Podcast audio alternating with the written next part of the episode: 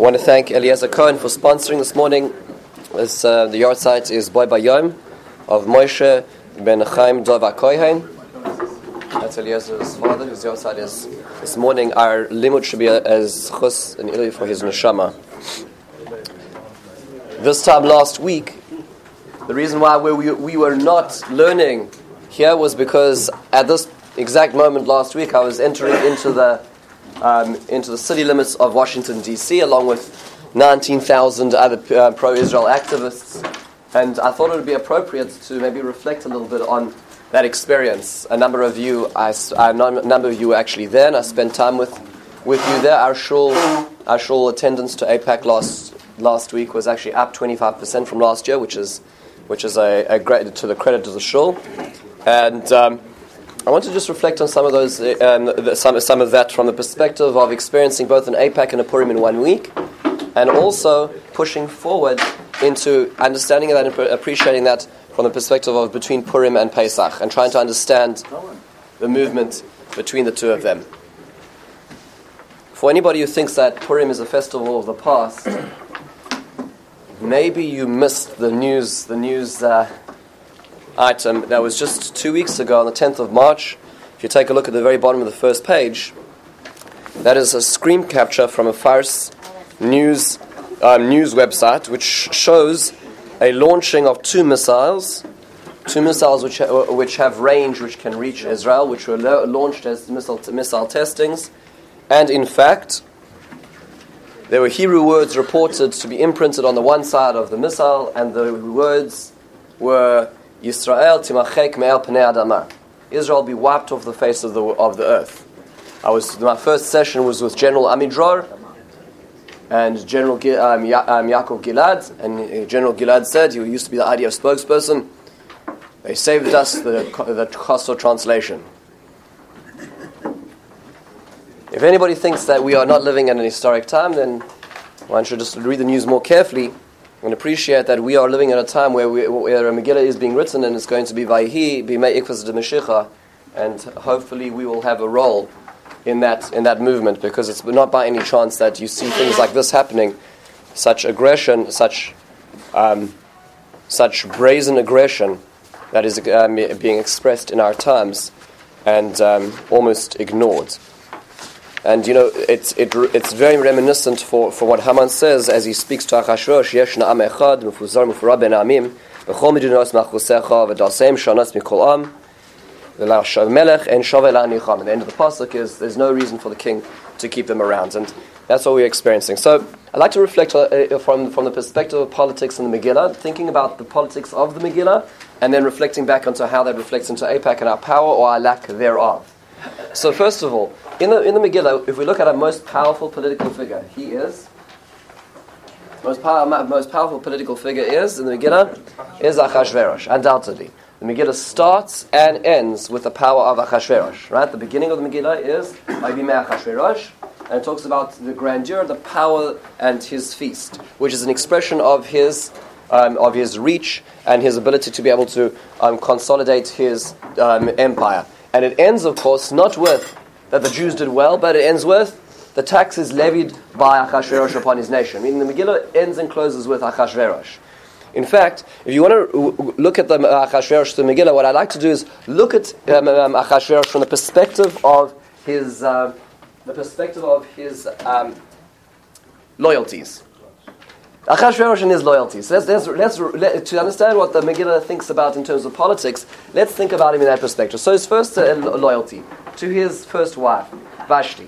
Okay, so it's interesting that, um, that actually uh, the, the Gemara Megillah and many other sources tell us that, that really Vashti was really the most important player in this relationship, actually. And uh, the, right, the, Megillah, the Gemara Megillah tells us in Daf Yud Amabeis, Tachas Sirpad, that, uh, that, that what happens is that Esther is going to supplant Vashti, and the way it's described in the Gemara is Tachas Vashti Harisha Bas Benoy Shel Nebuchadnezzar Rasha. She was the daughter of Belshazzar, Belshazzar, um, and she was the granddaughter of Nebuchadnezzar, the general of the Babylonian Empire. So she came from royalty. The Gemara emphasizes elsewhere that Achashverosh was not so much of a royal figure. He married into, into royalty. So we have a man over here who desperately needs his wife for his state, right? What does he do? He kills her, right? So he, he when he gets what he needs, when he's happy, when he's in his seat, the next thing he does is, as we know, he gets rid of Vashti. And um, as we've seen, source 4, Vashti amalkol avola b'dvar melech asher biyara sarisim va'iksof melech mo'od v'chamoso baraboy. And he listens to Memuchan and he destroys, and he kills Vashti. Um, then wait, uh, later on, when, uh, when one of his newer recruits, one of his newer ministers, um, suggests the destruction of the Jews, what is his response? Now we don't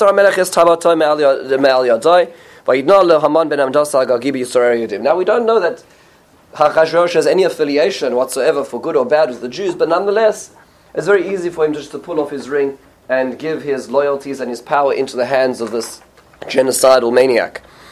Uh, nonetheless, when, when his wife suddenly turns around, when Esther turns around and says, Ish tsar Haman, then what ends up happening is suddenly he turns around on the person who he put the, invested the most, the most power in his own kingdom.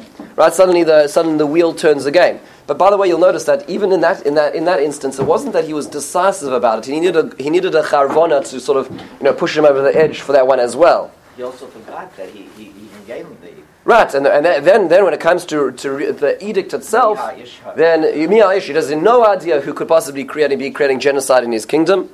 And then, and then when it comes to the edict itself, then later on, Esther has to beg once again for the removal of the edict.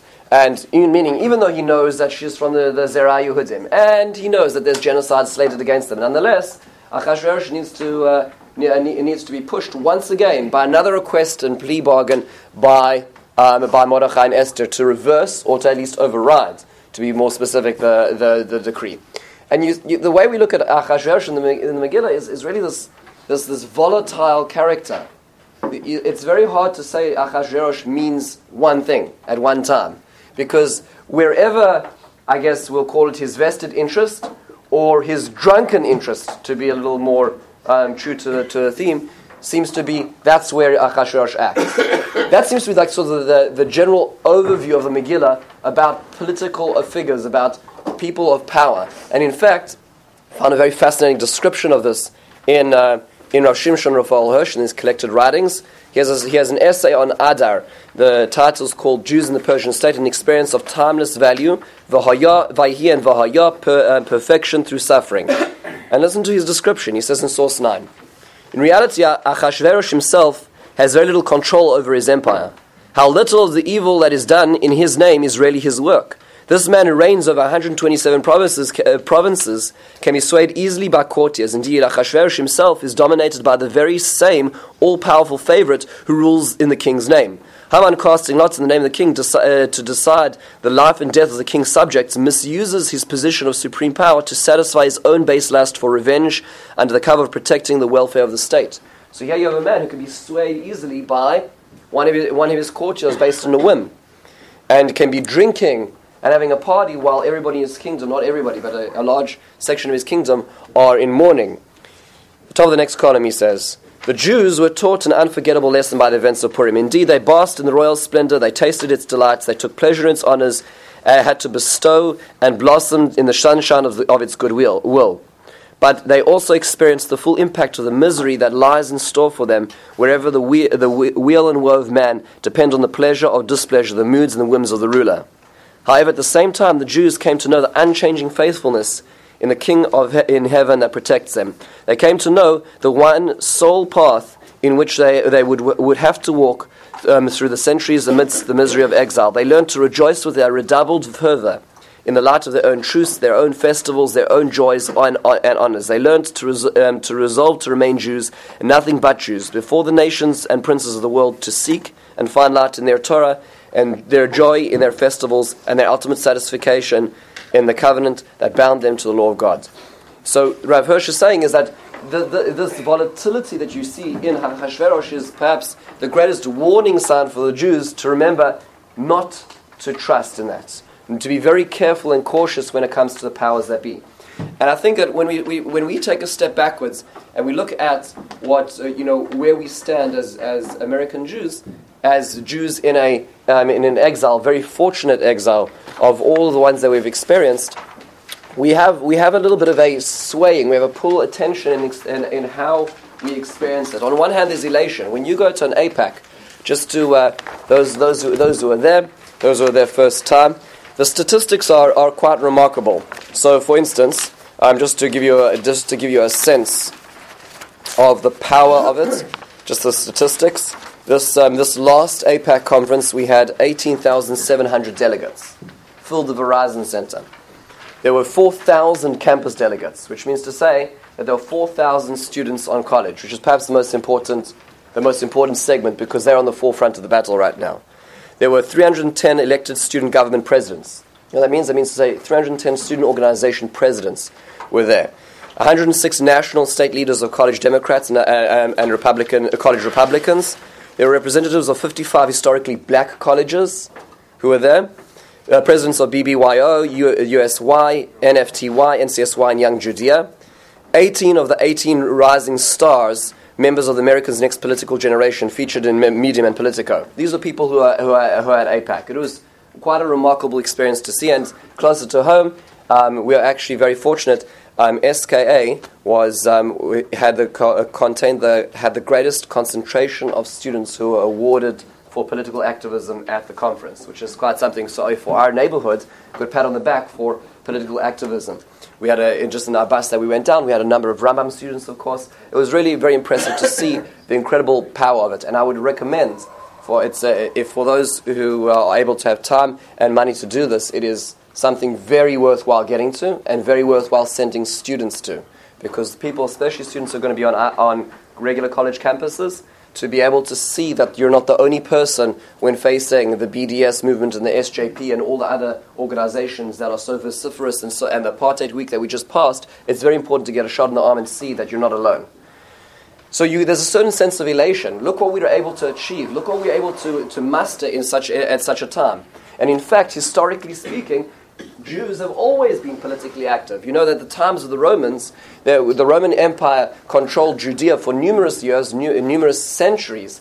And throughout that period, the Gemara tells us of the greatest of our leaders being the advocates. Where the Gemara talks about in Me'ilah, there's a section in the Gemara over here where, the, in fact, the greatest leaders of, Jew, uh, of the Jews would be the ones who would be selected to go and advocate in Rome. There's an example, one of the examples is Rabbi Shimon Bar Yochai. Um, Bar Yochai was in fact one of the delegates who went to Rome, and he was able to he was able to exorcise a demon from the daughter of one of the Caesars, which granted him access to the storage house of uh, um, in I would assume either the Vatican or one uh, or one of the storage houses in Rome, in which he went into and he destroyed one of the edicts against the Jews. Because remember, post the post the destruction of the Beis there were edicts which were against Jewish lifestyle, which intensified as we approached the Hadrianic persecutions in the years 130 and onwards. So there, we see from, not, from early on that we didn't just sit by and experience and become the victims of our fate. We went into the political system and we, we negotiated.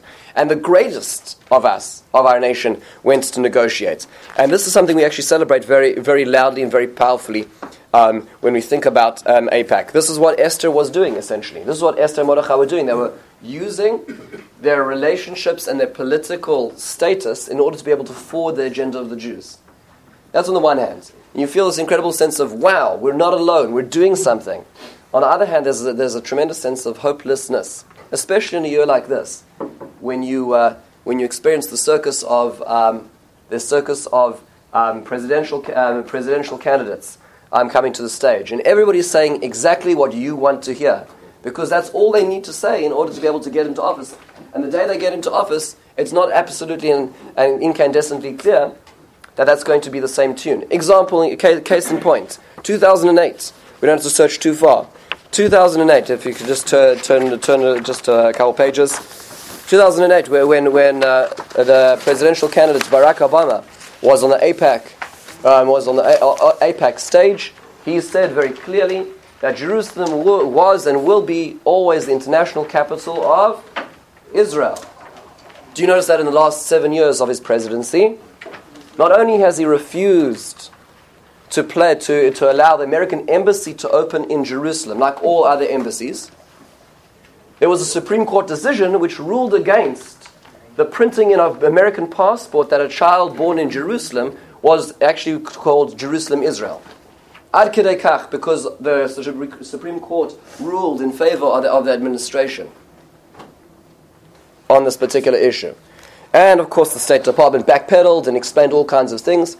But then when you hear it again, and you hear almost all the same presidential candidates saying the same thing, then one has to say there's a certain sense of depression, as meaning to say, how far can Achashverosh tell us that his, God, that his loyalties are with us before he turns around again? When we look at the political system itself, let's remember for one moment in this in this vein who it was who went in front of the Romans. When the Gemara talks about all the different people who advocated for the Jewish people on behalf of the Jewish people in Rome, we talked about many people, one being Rabbi Shimon Bar Yochai himself. Let's remember that the Gemara Me'ila tells us that he goes in and he, in fact, removes the edict and the decree.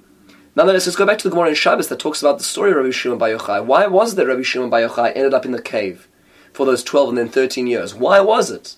It was because when in a place which he thought was private, it wasn't private because Yehuda ben eh, eh, Agarium was around, but he thought that was private, he was discussing the Roman Empire, he expressed his frustration about their Roman Empire, about their self-centeredness, about the fact that they were their, their their negative impact on the Jewish people, which is all about themselves, not about uh, furthering the Jewish, the, the Jewish goal, the goal of Yadus in the world. You understand? He's the same person who went, who was part of the process, who advocated, but at the same time is the person who's frustrated by the process. That's the dichotomy that, that, that I think that a lot of us sense in this entire process itself. So there's a tremendous sense of elation. Look at the power we have at the same time. There's a sense of tremendous depression that you, of course, you're going to give a standing ovation when you hear something like that. But then at the same time, where is it really achieving anything? Are we being used? Are we the tools in the hands of people who just want our votes in order to be able to get to power? Unfortunately. The Megillah itself lays down a very important, a very important rule at the end. The Megillah concludes with the following paragraph. Perik Yud, the easiest perik, right, Danny? Easiest perik in the whole Megillah, three psukim. Right? Perik Yud ends the following. You're about to think, look at this, we've had our victory. This is, these, this is how the Megillah ends. So Achashverosh levies attacks on all the nations and even the far out islands. You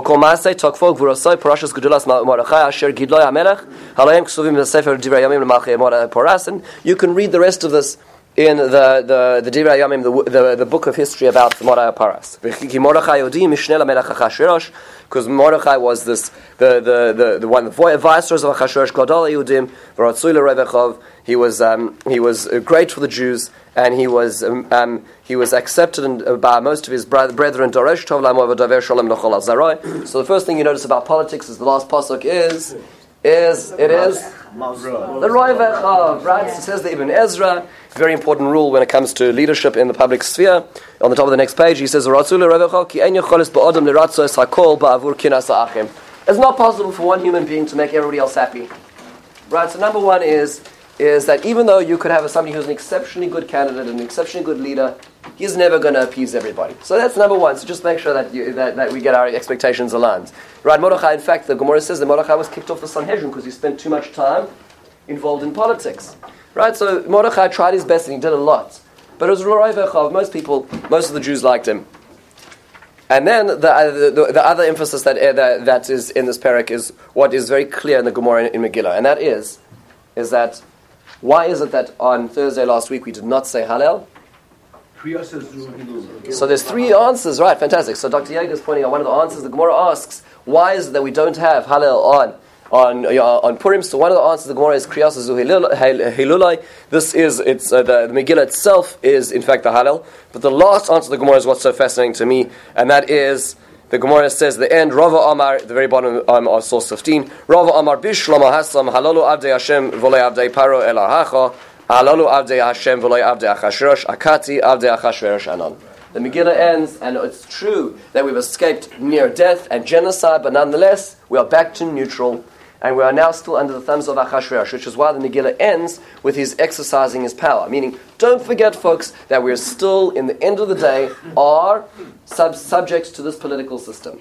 So the Megillah ends on a, on a, on a very lo- a, a great high at the same time as it's tempered high because we need to remember our context. Meaning there's an elation, we've had a Purim, we've succeeded so greatly at the same time as it's just folks remember our station in society. And that's, that's the tension the Megillah ends with. And I feel that's kind of the tension that we experience numerous times when you, at an AIPAC, when you see these pro Israel events. Remember, Akata Avdei Anan, remember we're still in the system, we're still on the grid. Okay, um, let's, take, let's take it a little further. The, the way that um, this is expressed, expressed in, in, the, in Torah Sheba'al Peh in general, outside of the Megillah, is the following. Um, the, this is, this is, we're going to move over now to the top of page, actually the middle of page. Um, we don't have page numbers here, so let's, let's, let's, um, let's talk about source 17.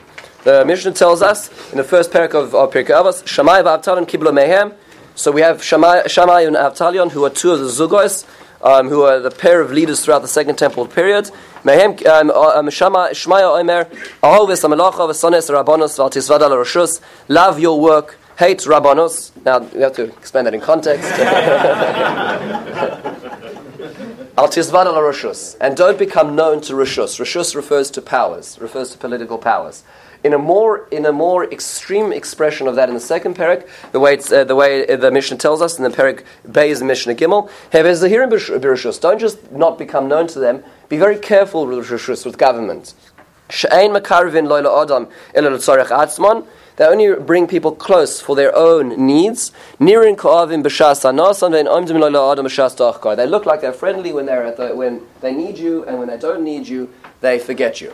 Right, so the Mishnah, the, the Mishnah is being very clear about our relationship to political leaders. Be very, very careful. Now, you could say, well, this is referring to their times. We're going to see people who argue that, in fact. Nonetheless, the Mishnah is saying just be very, very careful. Everybody acts based on their own interests. Everybody acts based on interests, and the question is, is what are the interests, and can, you, can we sustain an alignment for a long period of time? That's the question that's really at hand. When looking at this Mishnah, one has to consider it from two perspectives. On the one hand, it is very clear from the clear pshat of this Mishnah that what seems to be going on over here is don't get involved. Don't get involved in Malchus. We know what they are about. And in fact, the Meiri goes on so far as to say that we originally see this when Shaul HaMelech, when, sorry, when the Bnei Israel ask for a king, and Shmuel is told by Hashem, tell them the Mishpat HaMelech. And the Meiri says, Mishpat HaMelech means tell them what happens when you have a leadership under a king. Tell them all the terrible things that go on because they will use you. The government will use you as the, the citizens of this country for their own benefit. That's on the one side, and that's, so, that's what seems to be the pshat of this Mishnah, is that be very, very careful when you get involved in government itself. Nonetheless, one has to consider the other side as well. And that is what the Maharal points out. The Maharal points out we need to read the previous Mishnah as well. The previous Mishnah ends off by saying, "V'kol oiskim yu oiskim mali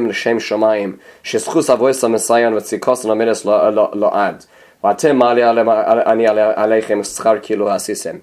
The previous Mishnah in Pirkei Avos, Perik Bey's Mishnah base talks about the importance of involvement in the Sibur, the importance of getting involved for communal matters. Says the Maharal, these two balance each other out. It's important to get involved. It's important to be involved in government and administration. It's important to be involved in advocacy. Just be very berushus. The second Mishnah is tempering that. Just be very careful when one does get involved. It has to be l'shem shemaim, but there is an important uh, involvement. Take this one step further, going into the into the realm of advocacy itself. The Tosus, the Tosus Yom Tov says the following. He says, he says, Kosav harav Bartenura, av al pisha atem tzrichim nisvad al rishus kedele pakech, um, dal koyetze boze loy amar shmaya, kig mitzu mitzu rabohi lisvad al bolohen pakech, iske tzibur. Says the Tosus Yom Tov, this is a caution, but it's a necessary caution for the relationship you need to have. Because you need to have a relationship with Rishus, with the government. Why? What's his examples? Umordechai v'Rabbeinu HaKadosh yachichu. Mordechai is one example. Who's Rabbeinu HaKadosh? Rabbi Yehuda Hanasi. Remember, remember when you go back to Parshas, uh, Parshas Toldos, and it says that Rivka has twins in her, in her, in her womb. And she, go, and, and she goes to Shem, and Shem tells her. What's the example that Rashi gives of Shnei v'vitnech? So Rabbi, Rashi says something remarkable. Like you know, Rabbi Antoninus, meaning so. Okay, there's two examples in history. Rabbi Antoninus was was a paradigm. You understand? Rebbe, what was Rebbe's prime role? I mean, what's Rebbe to be remembered for in, in, in, in legacy in Jewish history? He's to be remembered for being the author the redactor of the Mishnah. Now, why did he write the Mishnah? The, the Gemara tells us in Gittin that there was, there was a need. We were, we were becoming so um, suppressed in our in, in our Goddess that there was a need to be codified in at least a minimal, uh, minimal amount of words. So why wasn't it done beforehand? Well, right, but the Esra Hashem, that we were, we were coming to a national distress about our Torah. So why wasn't it done beforehand? Rashi Bamitzir tells us that the reason was is because nobody had the political and financial power to do it till the point of Rebbe.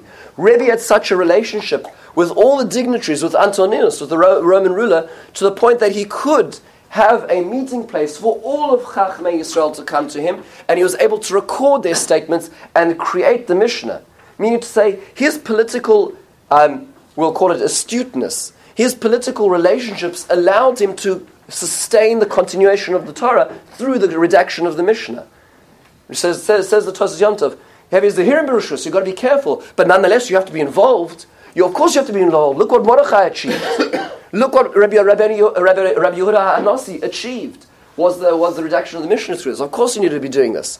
On the other hand, well, at the same time, let's, let's remember the sting of the Mishnah is Makarvin or Makarvin, they bring one close when they need you, and when they don't need you, and not necessarily when perhaps money is no longer at stake or you don't have that money they need to, uh, to, to give them, then be very, very careful, says the Mishnah. The two sides, the elation on the one hand, the power that we can have on the other hand, the, the caution of, of remembering our context in this as well.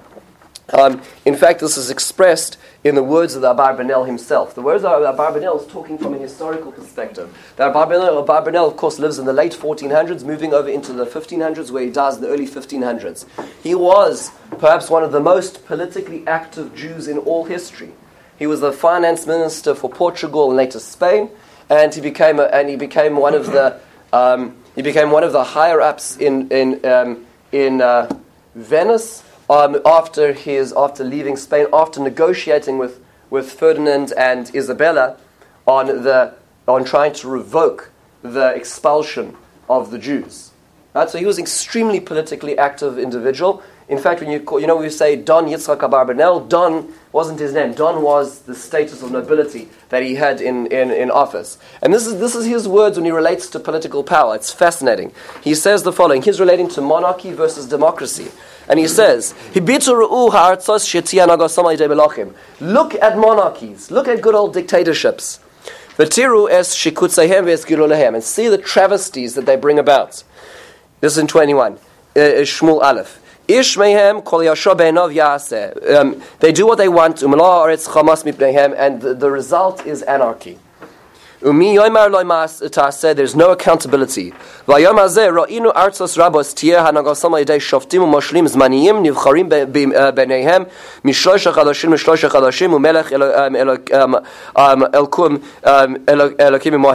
he says that um, that look at today where you have systems where you have where you have um, um, termed leadership, where leaders are only in action or in power for a certain amount of time. He says, Mishpat nivchara lohem b'sidur mugbal, v'heimo harodim ba'am ha'esim b'milchamois. So he says, and those people are now in charge. Lo yamod ish bivnehem im l'shevedim la'artzom, lo lechesed v'im ish yechta mehem b'davar ma, od ma'at yavo acherim tachteim. He says this is an exemplary system. Because in the end of the day, there's accountability. If somebody makes a mistake or does something terrible, you know what? There's a term. There's going to be an election. So therefore, there's going to be a way to actually deal with them on regarding their actions. And he goes on to say that, in fact, if you look, uh, look over here, he talks about the, the, con, con, the consuli, which is the, the council, which was active in Venezia, in Venice, and other countries, and he talks about how the, um, the success of such systems as opposed to a monarchy. Of course, he's referring to the monarchy, uh, referring to Portugal and Spain, because those are the systems he was not able to be able to negotiate with whereas he moved into a democratic system. Well, Abarbanel is, is expressing exactly the same defeatist at the same time as elation um, perspective as to politics. Meaning he worked with all these people at the same time. He's saying, look, at, look how powerless I was when a push came to shove. He was willing to give all his money to save the Jews in Spain. It didn't work. And nonetheless, he walks into democracies, and this is the system that, that that's successful.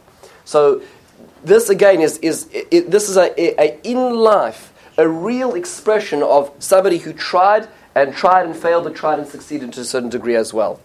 Um, where it comes to us over here is, is, the, is um, the responses to the, the, to the system. There's, there are three responses I'd like to, to talk about. The one response is called the rise of the Trump. um, is when is in this system over here, where you have a system which for seven years you have a people, and perhaps even arguably not just seven years but fifteen years, there's been a system where people felt constantly, um, constantly underrepresented by their leaders. Um, you, it, um, there's a certain anger, and people feel, and certainly in foreign policy in the last seven years, there is a justified sense of, um, of, being, um, of being abandoned. And um, for, the, for that, it's important to remember some of the virtues of leadership. And Rashi says when, when Moshe Rabbeinu appoint, appoints the first shoftim, the first political leaders in Israel as their judges, Rashi says, Vatota.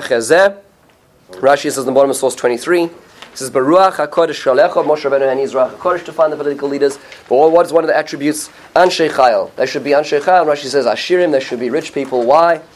Shein Tzrichim Lahachnif Ulahakir Panim. That they don't need to, they don't need to, uh, to uh, pat or rub, rub anybody's back because they are financially independent. And remember, the first thing that Trump always says when he gets up on a platform is, "You've heard from a lot of politicians. Let me tell you like it is." And and the, and you know that there's a certain anger at politicians, even those who are held accountable to where we are today. And that's usually how it starts. The problem is that he didn't read the second part of Rashi. which is the next line. Rashi says, Anshe emes, Elu balo havtacha, shem kadai lismoch al divrehem. That you can rely on their words. She'al yedei kain yiyu divrehem nishmaim, so that their words should be believed. So there's, there's, there's a balance over here. There's independence, but there's also reliability, which are two very important integral aspects of leadership. You see, the rise of a Trump is um, is, is a response to a lot of anger. However, there's a danger. There's a danger in leaders who rise because of rabble.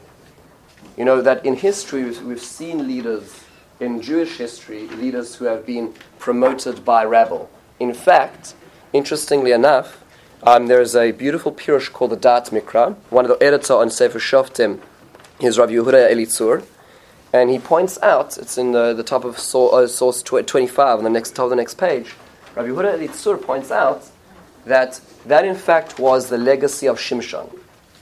You see, Shimshon was a very, very powerful leader, but at the same time he had a lot of problems. Almost all his life he's running after women.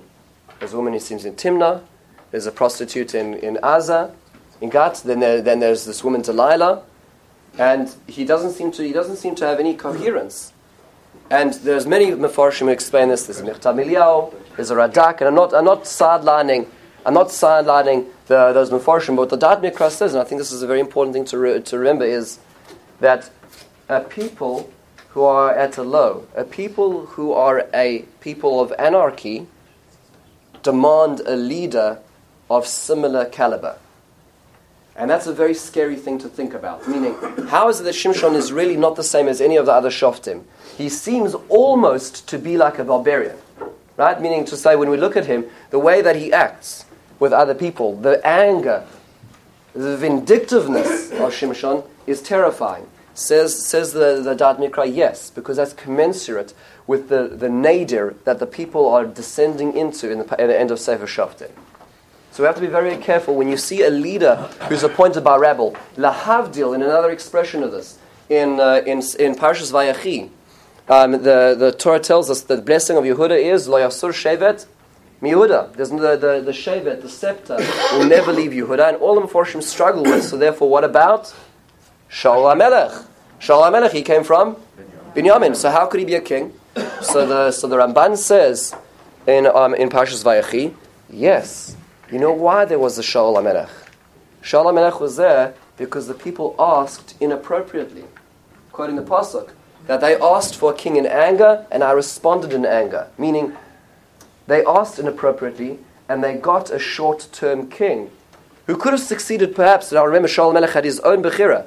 And the Ramban says that maybe he would have succeeded as a local king, perhaps, suggested the, the, the, the Ramban. But nonetheless, he was still he was still a product of the people. we have to be very, very careful when you see a king who is representative of the people and um, who is representative of an angry people. Moreover, By the is the problem. right, so in Achinami in the Machashmonaim, which he deals with as to why they were in fact wiped out That's they were completely. Correct. That's not as much of a people, that's more of a continuing a power. So here, here's, the, here's, here's the fascinating thing, is that um, the way that Bret Stephens puts it, we just had lunch with Bret Stephens actually this last Monday. We had, it was a fascinating lunch. We had, we had lunch with Tony Blinkens, this Deputy Secretary, Secretary of State. Fascinating, very, very well spoken, fine, fine human being. Um, and then we had Jeffrey Goldberg and Bret Stephens. Can you imagine what a powerful lunch that must have been? Um, and so Bret Stephens was asked about the Trump, and this is actually his quotation in his article. He says, Their leader isn't the problem, the people are. It takes de- the demos to make a demagogue. We have to be very, very careful of that. And I want to just tell you just how scary this is. Is that, you know, I was, I was at the speech last Monday night, and until you actually are in the room and sense how powerful that man is when it comes to moving a crowd, it's hard to believe. Because there was the famous moment in the speech where he gets up and he says, he says, you know, this is the last year of Obama. And then he goes, yay. and he got a standing ovation. A standing ovation. Now, you have to understand, there are lots of people in the room who are educated, Democrats, liberals. AIPAC is not a conservative movement. AIPAC is, is bipartisan. Nonetheless, he brought the crowd to a standing ovation. And then, with a smirk, he turned to them and he said, You know it, and I know it. I mean, just say, We're all on the same side. You see what he was doing? What he was saying is, You all feel raw about the Iran deal, which AIPAC wasn't able to succeed in overrunning last year. So, you know what? Let's turn that into the anger against the president. Now, we may have our views about the president of the United States. That is not the appropriate forum to express it. But nonetheless, it became a you and me thing against the them, which is a terrifying thing because you have to understand. Rabbi Jonathan Sacks just came out with a book called Not in God's Name. It's about what he calls the rise of altruistic evil, where you have people who will go to, go to subway stations and go to airports and kill people in the name of the God of love. Right?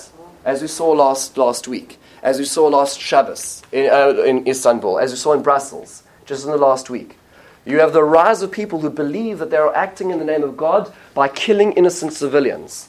Where does it come from? And the whole book is dealing with this. One of the arguments that he makes is the following going back to originally uh, a Darwinian question. Very fascinating. We did evolution two weeks ago, so let's come back one last, one last kick at, at evolution. There's a big question in evolutionary theory, and that is, is that why are there any nice people left in the world? Very simple question. If the, the de- development of humanity was as the survival of the fittest, we should never have any nice people because you know the nice submissive people, the people who hold the door, should all be killed out by the bigger brutes and no longer exist. There should be no concept of altruism left in the world because the biggest and fittest killed them all. Right? So why is it that we still value it? Why is it that we still have altruistic people in the world? It serves society. It serves society. So how does it serve society? So the answer that is given, there's many ways of asking this question in different ways. But the answer is, is that evolution doesn't favor the individual. Evolution favors the group. And altruism is a necessary tool of survival for the group. Now that's the way you put it in evolutionary theory. But in terms of actual thought, what that means to say is that every human being has a pull in both directions. A pull to be altruistic to other individuals who are like them, and to, and to kill those who are not like them. The creation, where, where, where does war start, is with the us and the them. Argues Rabbi Jonathan Sacks, fascinating, fascinating argument, just interesting enough here, he says, he says, we can now answer a question of the relationship in 28 between religion and violence, as well as the dual nature of human beings, capable of great good and also great evil. We are good and bad because we are human. We are social animals and we live, survive, and thrive in groups. Within groups, we practice altruism. Between the, them, we practice aggression. Religion enters the equation only because it is the most powerful force ever devised for the creation and maintenance of large scale groups by solving the problem of trust between strangers. Religion isn't the creation of war, it's the intensification of, uh, of identity, which allows for the religious wars to exist. Fascinating argument. Well worth the read if you have a chance to continue. What, the reason why this is important is because when you see rhetoric which talks about the us and the them, and the closing out of the thems, and kicking all the thems out, remember that in history, there's only been one them that everybody hates, and that is us. Be very, very careful about people who talk about the thems.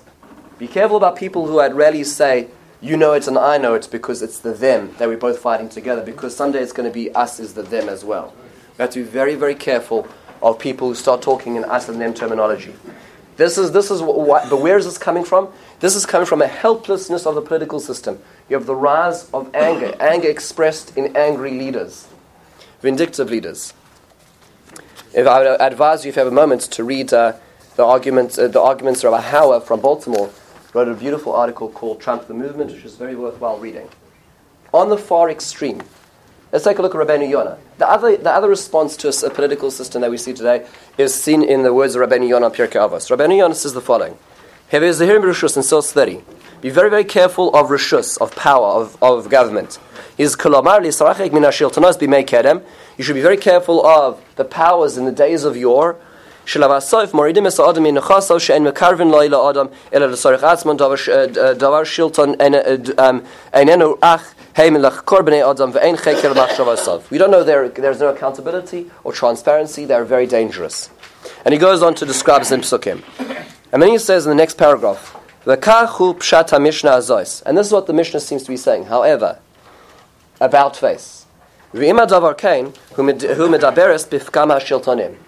If this is true, then we'll be undermining the fact that we need political government. He says, Chalila v'chalila. Rahman al we should undermine the fact that we need, we need government. Lo yakum, it cannot be. Kuloi. The world depends on there being government. The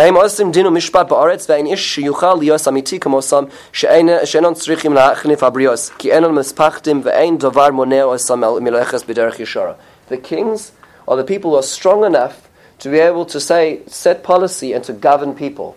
They are a very necessary play, uh, have a very necessary role in, our, in, in, in society. It's almost like the, the, the Rabbeinu Yonah is saying, is that those were the corrupt people that we're talking about. Now, now nonetheless, listen to how he express, expresses it. Al kenir elomar, ki shiltonim gam gam sinosam, loy hi. The, the, uh, the hate and the love of political leaders is not in their own hands.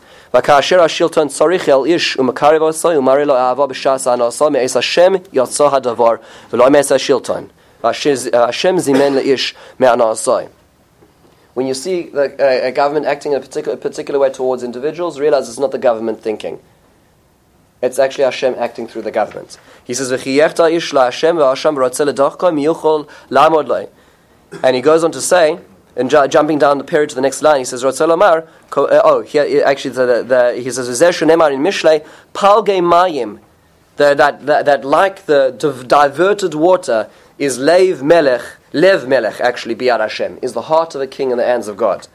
Ratzal Omar, Kamoy HaPeleg, Shah Ha'adam, Mateu L'Kol Tzad Shiyirtzeh, like you have a peleg which is like a diverter of water as that diverter war, um, you can divert water, kain lev melech biyad Hashem. That is the way that kings operate, which means to say that the Rabbeinu Yonah argues something really incredible.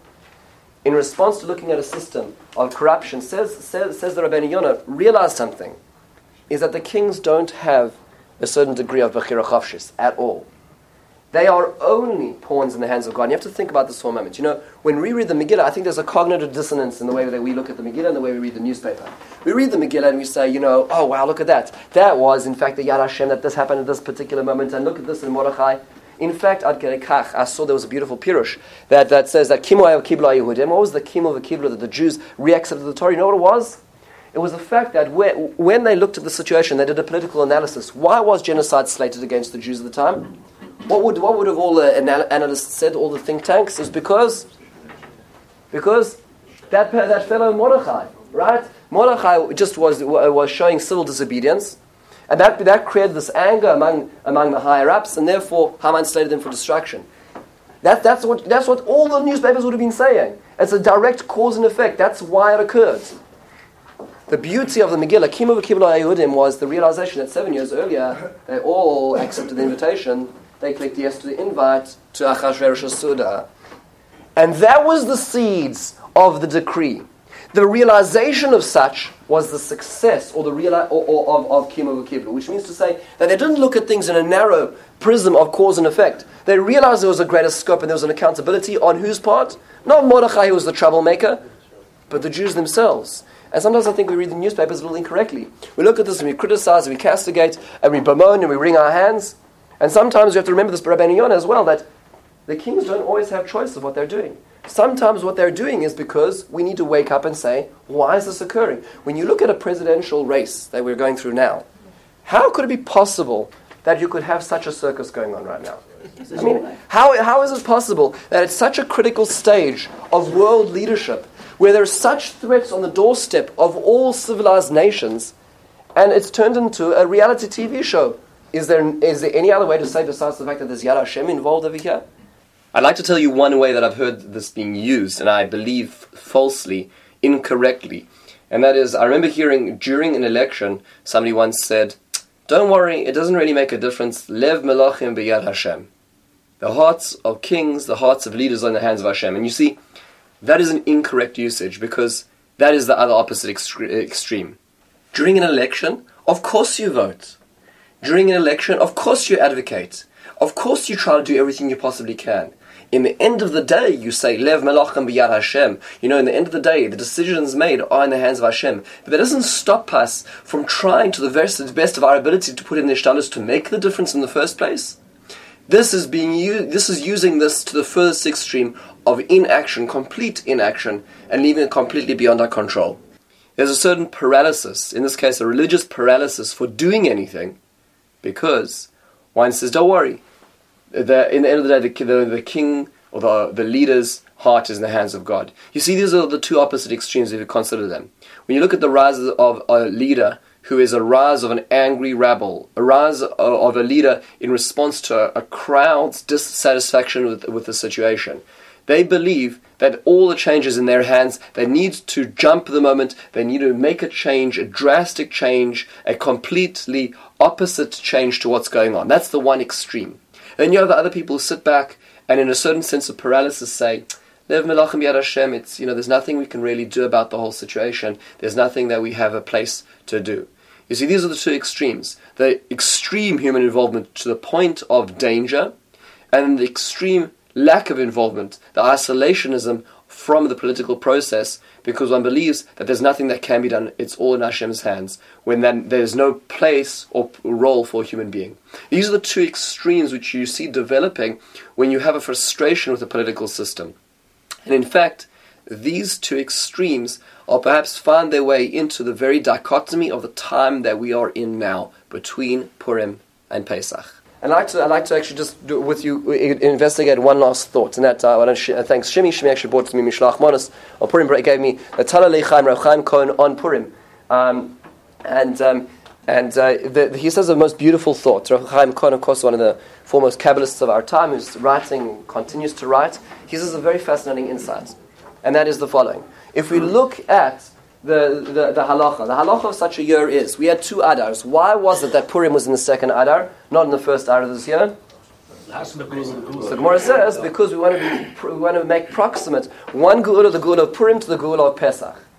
So it says that Talei It must be that it's not just that you know. Well, you know, it's, it's, thematic. You know, it's not. It's easier to keep up the freedom signs in our house. You know, for you know a full month rather than two months. It must mean that there's some sort of theory that's that, that, that's connecting the two of them. So if you look at Purim and Pesach, they are both redemptions, but they're very, very, very disparate redemptions. Look at the redemption of, Purim for a moment. The, the, the redemption of Purim was, in fact, instigated by. How did the, the redemption come into being? So on the, there, there's two, there's two, there's, there's two heads. On the one hand, there is Esther walking into the king's palace advocating for the Jews.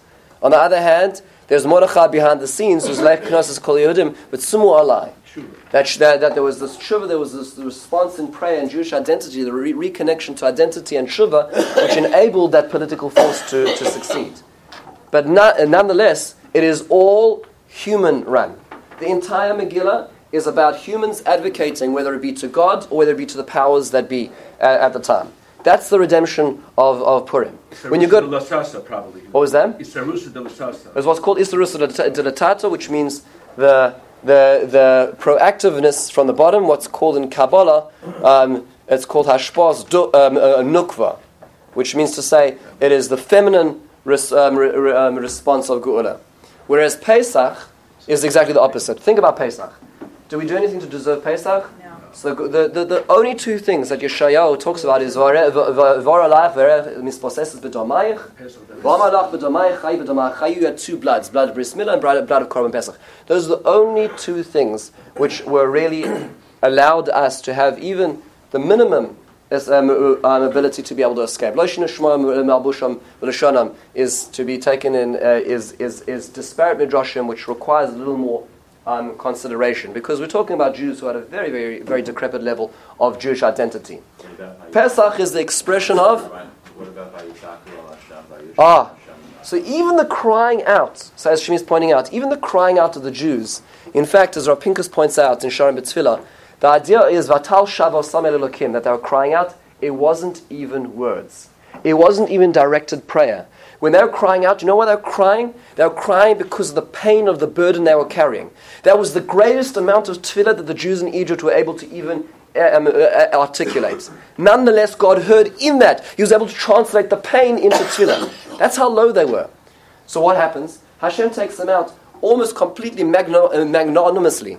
Completely from the side of Hashem. Hashem takes them, extracts them the way the, the Midrash describes it is like a farmer sending his hand into the womb of the cow and pulling out the cow itself. Completely irrespective of human action. Because that's what we needed at the time. That's what we deserved. There's the Geula, which is human run. There's the Geula, which is divinely run. Isarusa de la Tata, Isarusa de la Ela. Right? The Hashpas Nukva, the Hashpas Duchra. Right? Feminine or, or, or masculine um, re- uh, redemptions. Now, the reason why feminine being Klal Yisrael, masculine being Hashem. Right? That's the, that's the, the, the two paradigms. They both yield two different expressions of Hashem in the world.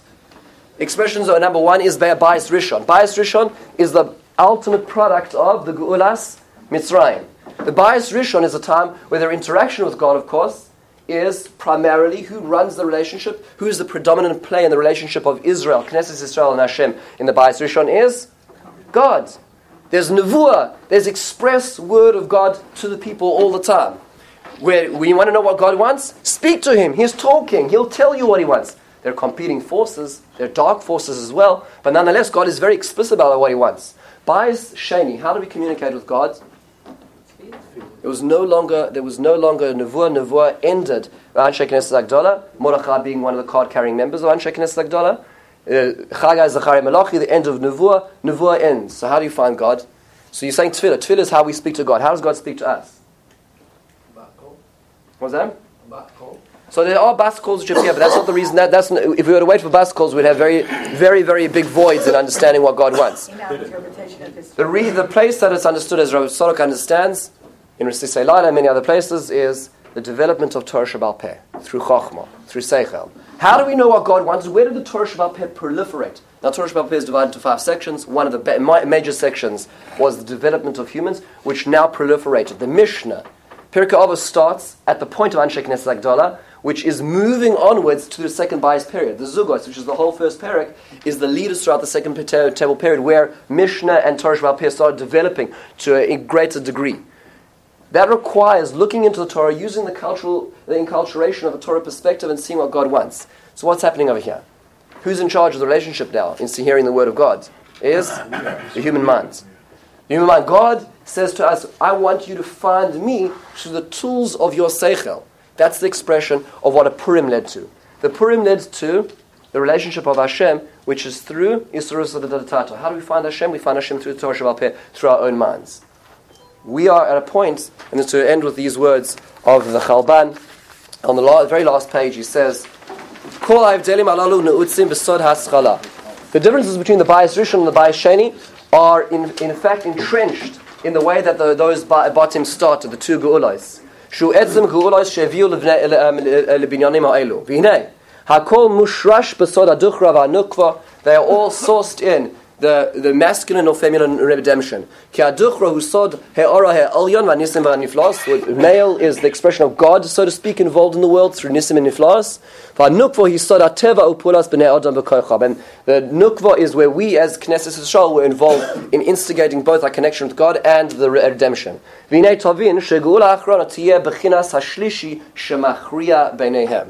The final redemption will be the period between Purim and Pesach, the two, the, uh, uh, a medium between the two.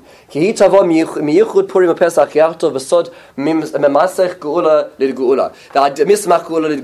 idea of putting the two geulas together. Why is it that Purim goes next to Pesach? Because we're trying to get the, the shiluv, that combination of the two of them. Which bring out a greater light even than the two um, by themselves. Yachtov. It'll be both these ideas together. There'll be both miracles and nature. So you're going to ask me now, so which comes first? Right, so let's think about the sequence of events. Where, where, where are we moving from into? We're moving from a Purim to a Pesach. So he says, Elo shenoida b'sorim hakadoshim, shehi taschil misitra de nukva b'soid ateva, v'soid isha mizarot chila, v'telech v'tisatzeim ad shiavoy mile'ela ha'ora elyon. How's the Gula going to proceed? It's going to start with human advocacy, human involvement. It's going to get with apex. It's going to involve involved with draining the swamps. It's going to be involved with trying to create our own state. It's going to be involved with the tools of human hands. And at the end, it'll be joined with the Ora Elyon, the Apelat, Besod Hanisim Hagdolim. Er the day that you leave Egypt, I'll show you great, great wonders. Ube'emes, Baruch Hashem, Heichela Hagu'ula Bechelka Rishon. Sod Nukva. We've seen today, says the Chalban, we've seen human action bringing about Geula today. Baruch Hashem, we've seen that. Thank God we're living in such a historic time. Sod Levushe Teva, that which is clothed in Teva. Uka'es on the Pesach, olanuruach mimoram. We're waiting for the next stage of Geula, which is where Hashem joins the equation in a, in a, in a supernatural way. Which is the Pesach aspect of the Geula. Um, shire uh, uh, uh, lanu mehera. That in Hashem we should see that part of the Geula itself. And that is our journey from Purim to Pesach.